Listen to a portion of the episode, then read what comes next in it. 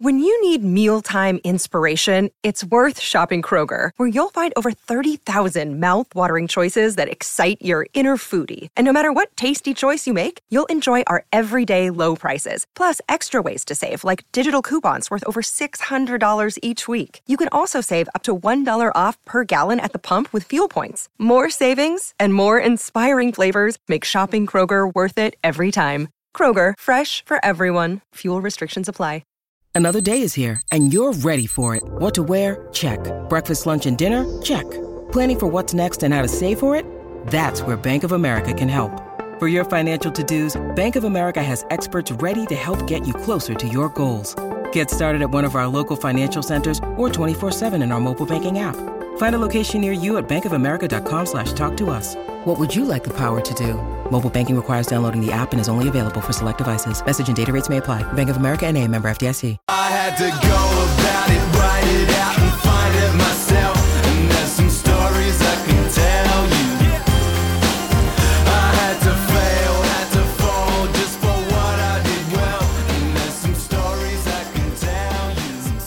This is the final word daily on a day when there is no cricket. Geoff Lemon and Bharat Sundaresan coming to you from the very plush team hotel in Delhi, where we've just been speaking to Australian coach Andrew McDonald.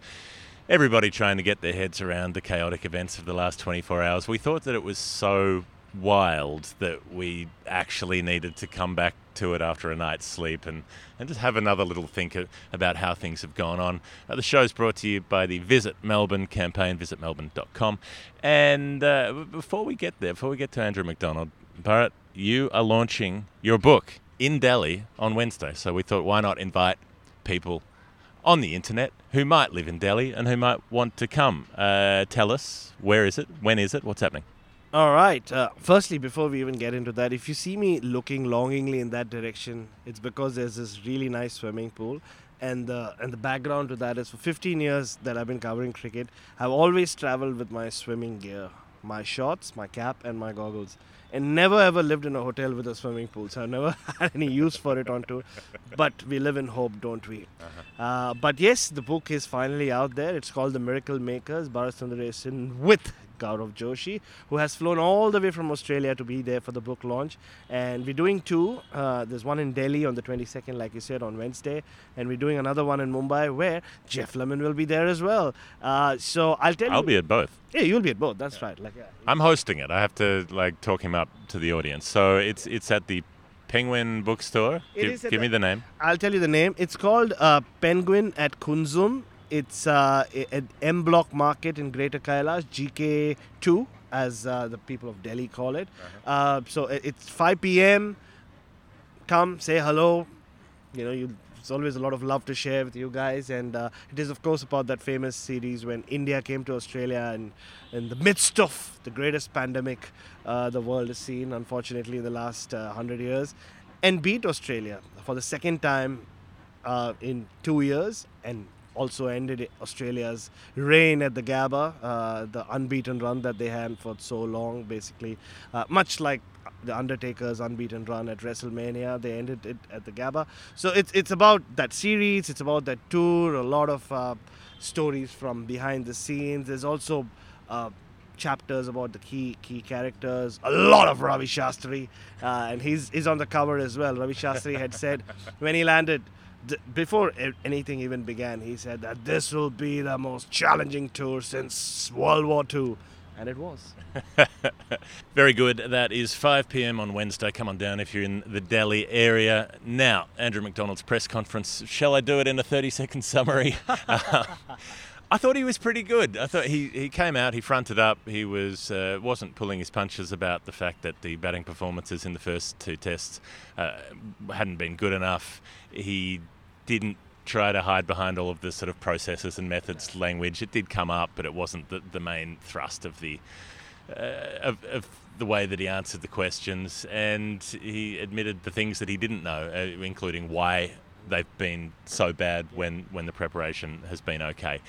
Uh, so, I don't know. It, it, it's it's hard to know what to make of this. I got the sense that he's uh, as bewildered as everybody else as, as to just how things have been so bad in two different innings, um, and but he but he was honest about the fact that he he thought that essentially the conditions and the opposition had got into Australia's heads and they'd it made them play not the way that they actually wanted to.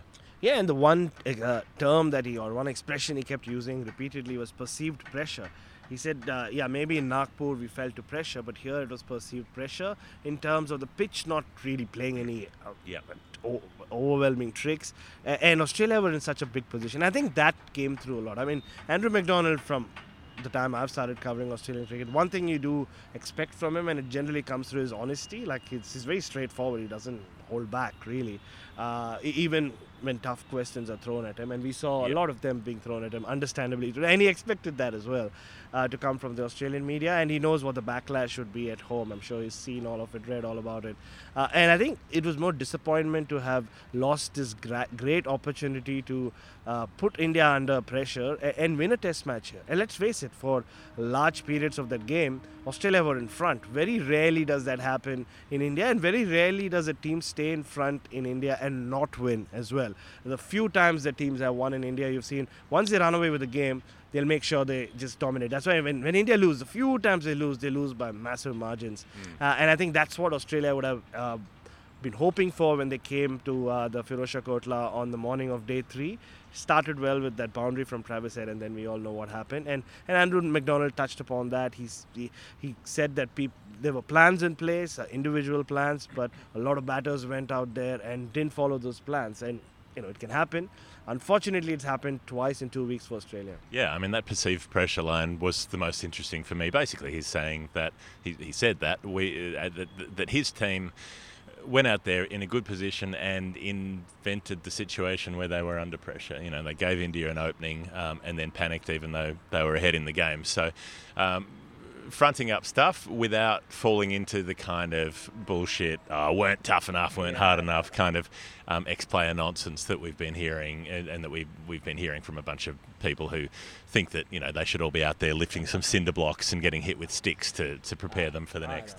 You know, I mean, there, there is a lot of nonsense that's been going around. So he's he wasn't saying all of my players are terrible and hopeless and so on, but he also didn't shy away from the fact that uh, there may be some players going home for non medical reasons in the break once they work out what they want to do with the squad. There may be reinforcements coming in.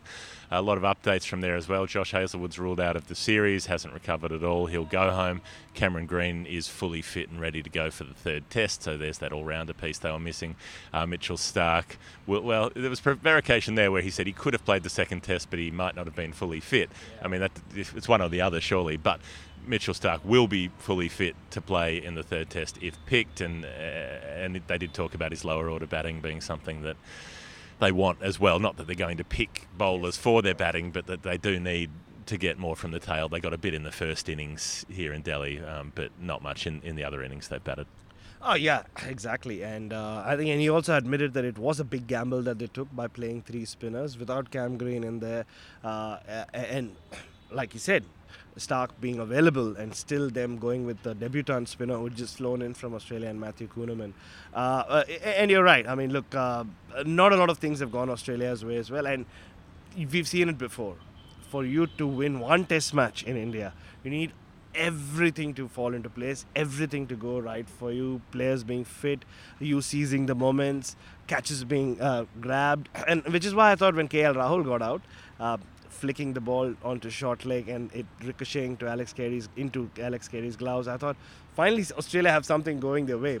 And also maybe uh, KL Rahul's run that he's had, it was one of those things. Maybe it was more about KL Rahul than Australia. Yeah, but I, but I thought Australia did get the rub of the green when they were batting in their first innings in Delhi because there were a number of line ball decisions that went their way, umpires' calls that went their way, and so on. That didn't happen in Nagpur, but they did. That that was part of what helped them get the opportunity to be ahead in the match, and that's why it is such a waste when you've had the luck going with you to waste the opportunity and still not be able to win that game. Oh no, exactly. That that's pretty much uh, uh, what the theme of his uh, press conference was, and even later on when he spoke to me for SEN. Uh, a- a- and, you're right. Yeah, I mean, it, things. There was many points during this Test match, like when they had India down what seven for 120 odd, where Australia 139. 139 to be to be precise. I don't know why I just remember that that number. So There's a difference between a caller and a summarizer. Yeah, I just had color. Uh, so, uh, And I think at that point, Australia was so far ahead of the game that you wouldn't have expected India to get that close and to basically make it a one inning shootout. Uh, and again, on the morning of uh, day three, and like he kept saying, he, uh, he said that because of the way Travis Head and Marnus Labuschagne batted late on day two, for the first time he saw Ashwin and the Indian spinners spreading the field out and bowling defensively. And I remember uh, the, the wicketkeeper KS Bharat in Hindi said "Kuch alag karna padega," which meant that we'll have to start doing something different here. So they had all that going their way, and then literally in, in, in a matter of 20 minutes, they just completely threw all of it away. Yeah, it, it was extraordinary. It was Australia's third worst nine wicket collapse in history. Um, the, the, one of the worst ones was the Cape Town game when. When Vernon Philander did his thing, um, and the other one was that strange Test match against the World Eleven in 2005, when when Australia was setting declaration runs and um, threw the bat and, and, wickets fell quickly. So, yeah, an extraordinary sequence of events, nine for 48, that they ended up losing. Um, all of the stuff about sweeping, everybody's talked about sweeping, the fact they swept too much and so on. Uh, McDonald talked about the fact that Khawaja had scored runs with the sweep in the first innings. This, I think, to me, that's a little bit convenient. Uh, so I don't know how you saw this. I mean, so sometimes Khawaja was safer with some of his sweeping because he did it from outside the line of the stumps. That was one thing in the first innings, not all the time, but but some of the time. But also, I thought I thought he played a fairly risky first innings. It was it was uh, it was entertaining and it was important in getting Australia ahead in the game. But he played like someone who was expecting to get out at any minute and needed to score quickly. Like there was that there was that tension as opposed to say the control in Peter Handscomb's innings where he never really looked like he was going to get out until he had to try to heave one over uh, the infield and, and, got caught off the no ball and ended up being reinstated uh, off Jadeja. But there was a, a, notable difference in the sort of level of control between the Handscomb innings and the Khawaja innings. Uh, I actually, um, for maybe the first time in our lives, I disagree with you. I thought Khawaja's innings was very crucial because uh, to score runs against these Indian spinners, Ashwin and Jadeja, there is an element of risk that you have to take. I mean, if if that is your game, which is what Usman Khawaja did. Yeah. It, it, was important, but there, that element, that risk was always there. No, the risk was always there, but I think it was they were all calculated risks because it wasn't just the sweep shots he played. It was there was this clear plan to maybe not attack Ashwin so much with the sweep shot and go after Jadeja from very early on. And the number of times he hit a boundary of the first two balls in an over told you that like he wasn't just play a batting like there would be a ball with his name on it, so he needs to get runs quickly. There was a plan to put a Jadeja under pressure early on, and you just uh, go look at the scorecard or break it down. There were a lot of boundaries scored early on in his uh, or early on in uh, in the overs. And look, it took like this incredible catch from like a free catch from KL Rahul to dismiss him, and that was arguably the best struck reverse sweep he had played all innings. So uh, he looked well en route to uh, 100 and beyond, and which is what Australia would have needed. But again, it's the, those things, there's those little things, right? Actually, not little things, big things. When you have someone on 80, you want them to make 170. And every time we've seen a team win here, it's generally happened when someone's made a big score. Joe Root with the big double 100, Kevin Pietersen with the 100, Cook with the 100, Steve Smith with all those hundreds last time. Yeah, which only helped them win one game in the end. Exactly. Even after all that, they won one game, but at least they won one out of two test matches that India have lost in the last 11 years. Uh, it's quite an incredible record. And one thing Andrew McDonald did say is like, and I think Peter Handscomb, in my opinion, has provided a blueprint to a lot of others who don't play the sweep as well as say an Usman Khawaja does, or don't back themselves on the sweep. That you can score runs in other other ways as well against these Indian spinners. Unfortunately, not many people have followed that blueprint so far. And I thought he got a really good ball in the second innings, to which he he got out, and his just natural tendency to open the face, which actually plays to his advantage most times in these conditions, but it can also be his downfall, like we uh, noticed here. So uh, there are ways that the Aussie batters have found out, but in that 90 minute period, uh, everything, all the planning, all the preparation seemed to have gone out of the window. And they just panicked. I mean, that's that's the one word I keep using all over again. It was just sheer panic. Mm. They've got a long break before the third Test match. Pat Cummins has gone home with uh, an illness in his family, and something that he must have known about yeah. During the test match at least, or, or, perhaps even before the series, that he needed to use this gap between the second and third test matches to go home. So he's he's out of the country. and we don't know any more about that, and we're we're not really wanting to dig for details on that. We'll we'll leave him to deal with his own situation, but. uh, Australia with a lot of thinking to do, uh, and or maybe maybe they need to not think too much. Maybe there's been too much thinking ahead of the first couple of test match with all of the test matches with all of the uh, the plans and the methods and all of the rest of it. But I think that's enough from us. Uh, if you have just found the show, hello and welcome. We've had a lot of new people watching and listening over the last couple of weeks. Uh, people support the show and help us make it at patreon.com slash the final word. And uh, if you want to come out and visit us in Melbourne, go to visitmelbourne.com and you can find out about all of the good, lovely, pleasant things and ways that you can spend your time. They even have hotels with pools in them. you can bring your swimming goggles and have a dip. Look, if you don't see me on the show next week, that means that would mean that I have made a decision to jump into that pool and maybe get arrested after that. Oh yeah, you're, you're going to act out waltzing Matilda in a in a, in a in a in a pool. Well, that's that's the police coming before you get in the swimming pool. This would be the police coming after you get in the sw- swimming pool. We'll see how it goes. Uh, final word, Geoff Lemon, Pirates of the Racing. We'll see you soon. brother, I ain't fenced in. My future questions, my current senses. That'll be the same we've been doing for centuries. Sorry if I ran out to empty. Wrote this so you know what I meant here. I had to go about shining right.